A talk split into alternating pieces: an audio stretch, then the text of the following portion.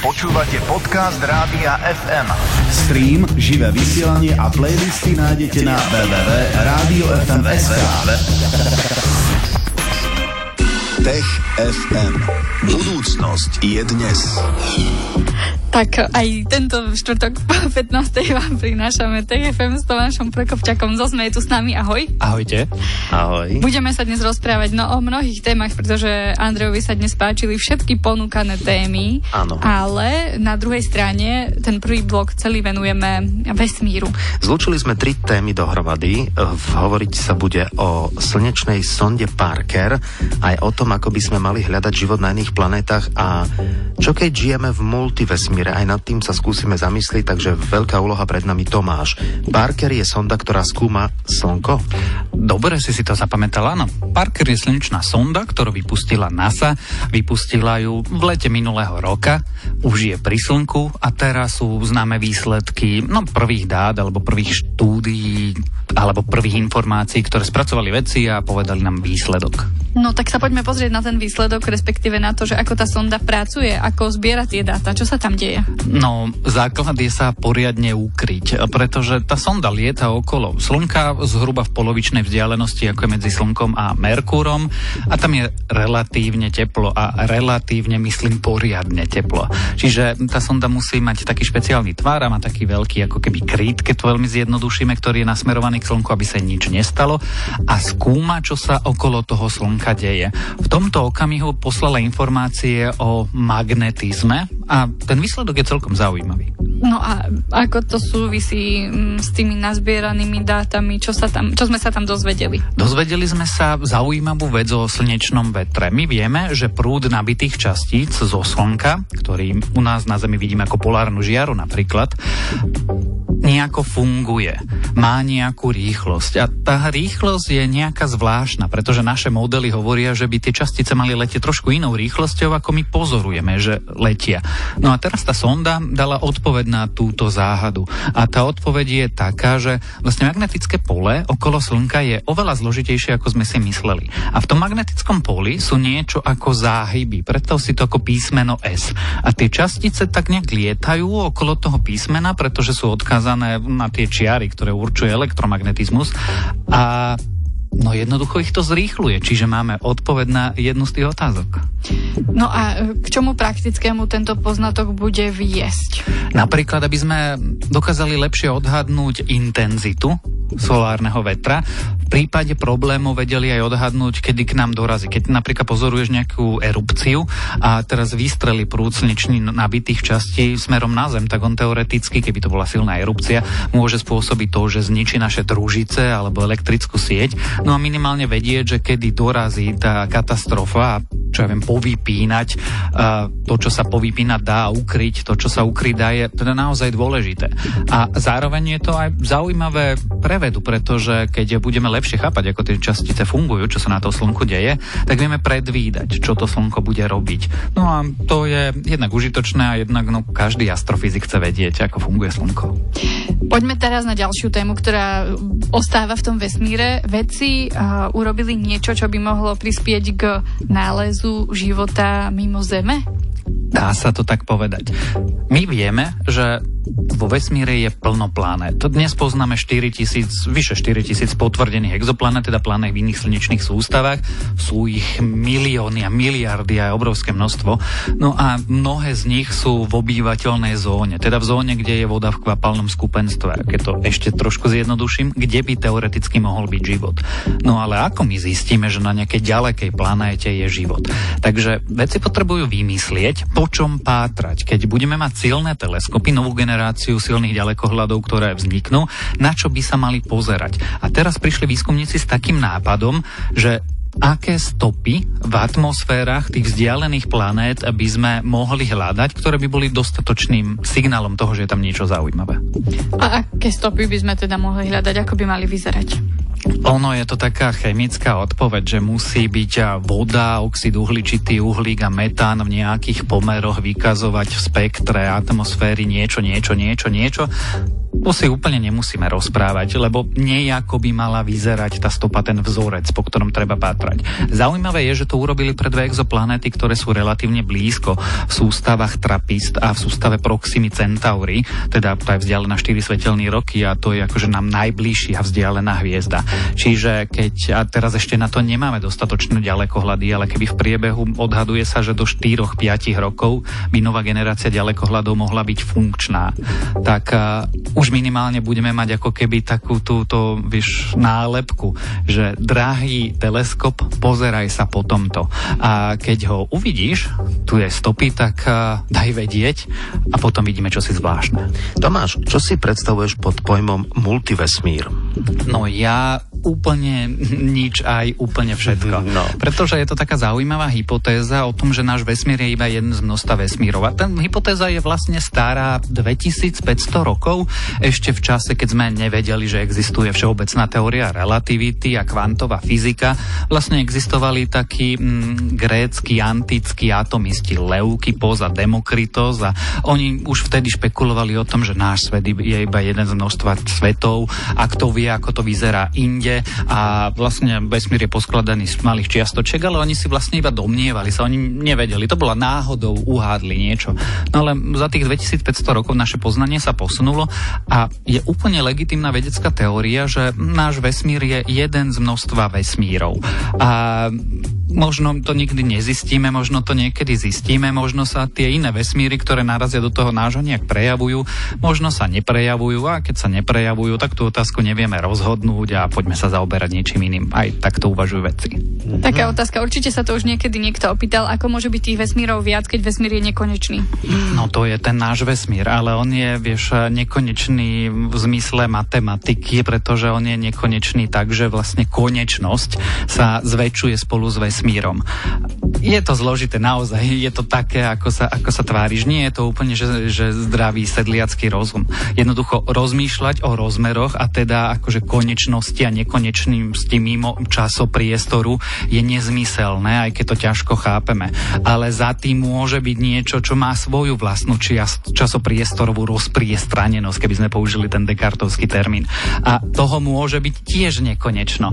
A je to viac filozofia ako fyzika v tomto okamihu, pretože nemáme experiment, že teraz postavíme túto stroj a ten nám, že necháme ho bežať a povie nám, no náš vesmír je jeden. Alebo nám tento stroj povie, no tých vesmírov je, že tisíc, alebo milión, alebo boh vie koľko. Zatiaľ to nevieme povedať, čiže je to také teoretické cvičenie, ale vedci hovoria, no vieš, kedy si sme si mysleli, že aj slnečná sústava je jedinou sústavou v celom vesmíre. Potom sme si mysleli, že aj naša galaxia je jedinou galaxiou v celej, celom vesmíre. No a Hubble ukázal, že nie je. A teraz si myslíme, že možno náš vesmír je jediný vesmír z vesmírov, ale čo ty vieš, možno o 30 rokov, o 100 rokov, o 200 rokov, o 1000 rokov prídeme s nejakým dôkazom, že aha, hm, tak toto nie je. Možno sa to stane, my vieme, s čím prídeme už možno zhruba o 5 minút s novou témou v rámci TGFM, pretože budeme pokračovať, budeme sa rozprávať o civilizácii, o ľudstve. Ty by si to premostovanie mohla Vierka vyučovať. Tech FM. Vedci prišli s teóriou, že moderní ľudia, teda my, sme najskôr zdomácnili sami seba, teda zdomestifikovali, aby sme napokon boli tými, kým sme dnes. Aj toto bude také filozofické teraz trošku.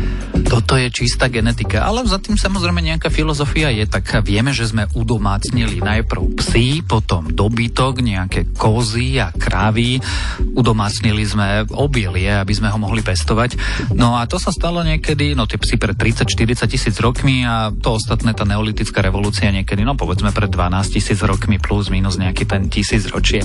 No o tom sme sa učili v školách, ešte na stredných, že niečo také prebehlo. Ale teraz prišli výskumníci e, s takým nápadom a je to trošku metafora, že no ale prvý druh, ktorý ľudia udomácnili, boli samotní ľudia. A totiž toto vychádza z takej myšlienky, že keď sa pozrieme na našich e, živočíšnych zvieracích príbuzných, na primáty, na šimpanzy, ktoré sú nám relatívne blízke, ale aj na našich predkov, ako boli neandertálci, denisovania, uh, homo erectus, uh, heidelberský človek a nevraviac o nejakých tých australopitekoch, tak uh, oni vyzerali inak. A podľa toho a našich nálezov a našich interpretácií tých nálezov sa aj inak ako my správali.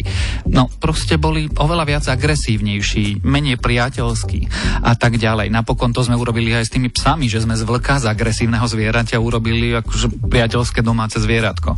A tak sa veci na to pozerali, že čo sa tak stalo asi s tým človekom, že sa takto zmenil. No a teraz asi prišli s odpoveďou. No a čo je tá odpoveď, čo sa tam stalo? Možno ešte zaujímavejšie, alebo minimálne rovnako zaujímavejšie ako tá odpoveď, lebo tá odpoveď je, že zmenili sa gény. Ale je ten mechanizmus, ako sa tie gény zmenili a to zaujímavejšie je, že ako na to vedci prišli. Vedci jednoducho nezistili, že, že tak toto sú naše gény, toto sú gény prapredkov a teraz akože zázrak. A potrebuješ nejak ochopiť ten mechanizmus. A ten mechanizmus sa paradoxne skúmali na jednom ochorení. Existuje taká choroba, ktorá sa volá, že Williams Burenov syndrom. Ten spôsobuje to, že ľudia majú menšie lepky, majú zvláštnejší tvár sánky a, a tej samotnej lepky a sú extra priateľskí. Je to akože, že je to postihnutie vážne, ale tí ľudia sú extrémne priateľskí, dôverčiví a tak ďalej. No a to my vieme napríklad, a teraz je tá korelácia, že z tých psov, že tie udomacnené zvieratá sú priateľskejšie. A ďalšia korelácia, oproti našim predkom sú naše lepky nie mozgovňou, ale celé samotné lepky sú proste, že menšie stavba tela sa zmenila a my sme boli priateľskejší. A tie veci, tí genetici sa pozerali, aha, tak toto ochorenie, ktoré extrémnym prejavom takejto vývojovej poruchy alebo nejaké mutácie, nám môže niečo povedať o tom, ako vznikol moderný človek. A začali teda s génmi toho ochorenia.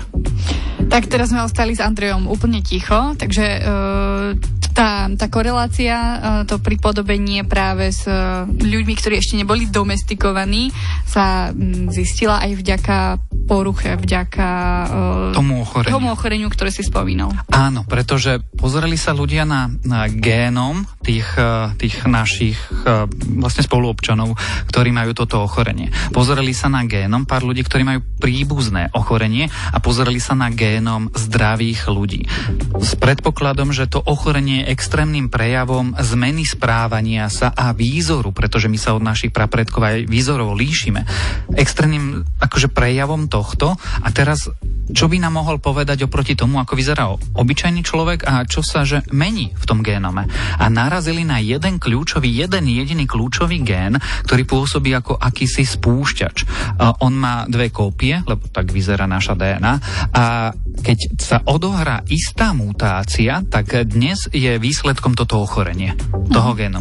Ale vlastne nám to povedalo, že aha, pozrite sa, že tento gén môže byť zodpovedný nejako za to, že ľudia sa stali priateľskými a že jednoducho vyzerajú inak. Ich tváre vyzerajú inak, nie sú také agresívne, nemajú veľké sánky, nie sú výrazné nadočnicové oblúky, sa tomu hovorí v antropológii, že, že to by nejak mohlo spolu súvisieť.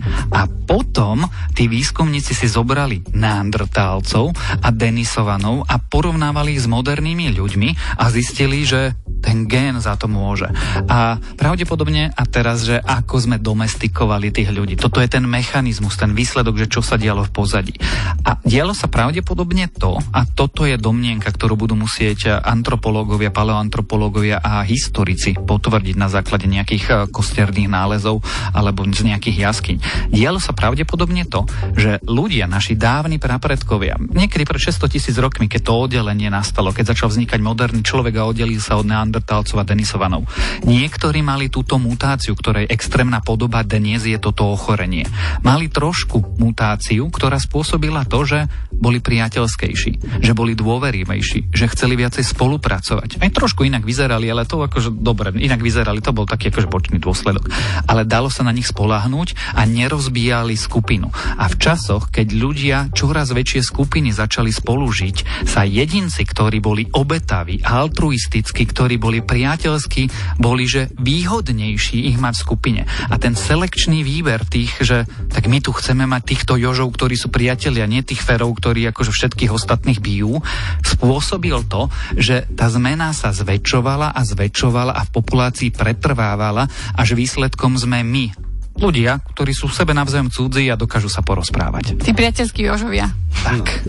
Deti trpiace týmto ochorením alebo týmto syndromom majú charakteristickú tvár, sploštený nos s cibulovitým hrotom, veľké ústa so širokou vytočenou spodnou perou, baculatú tvár a tak ďalej a tak ďalej a zvyšuje sa u nich riziko zubného kazu. Nemá to tak trochu za psom niečo? Lebo s vlkom, alebo čo ja viem. No, práve si opísal ale veci, ktoré sú všetky vývojovou zmenou, ktorú majú moderní ľudia, napríklad oproti našim prepredkom.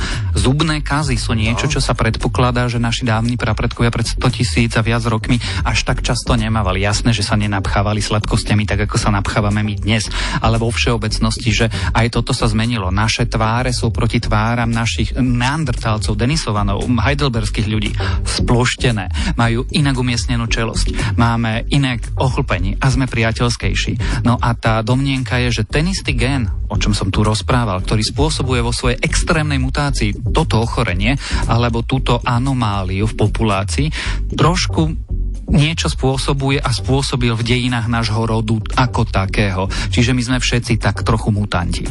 Toto je veľmi zaujímavý objav toto si ešte naštudujem. Koľko je tých ľudí na svete, ktorí majú tento syndrom? Tušíme? To neviem, ale keď predpokladám, že máš práve pred sebou otvorenú Wikipédiu, tak možno to tam je napísané. Mám otvorené niečo, kde je dole odborný recenzent a je to veľmi odborné, takže to nie je Wikipédia, je to nejak, niekto to skúmal na univerzite. Ešte sa k tomu ja vrátim. Tomáš, ďakujeme pekne. Opäť si nás prinútil premýšľať o tom, ako sme sa tu objavili, odkiaľ sme prišli a možno aj trochu o tom, kam to bude celé pokračovať lebo ten vesmír sme už preberali, že áno? Preberali sme ho v prvom stupe, teraz sme sa pozreli na nás, na ľudí. Taká príjemná správa, taká pekná správa, že tí ľudia sa stali priateľskými a mm, vlastne už tá väčšina tej spoločnosti je taká. Viac takýchto správ Tomášovi Prokopčákovi z, z denníka sme ďakujeme, no a Tech FM budeme počuť aj budúci týždeň vo štvrtok po 15. Tomáš, ahoj. Ahoj. Ahoj. Tech FM. Počúvali ste podcast Rádia FM. Nezabudnite si nás naladiť. Stream aj frekvencie nájdete na www.radiofm.sk.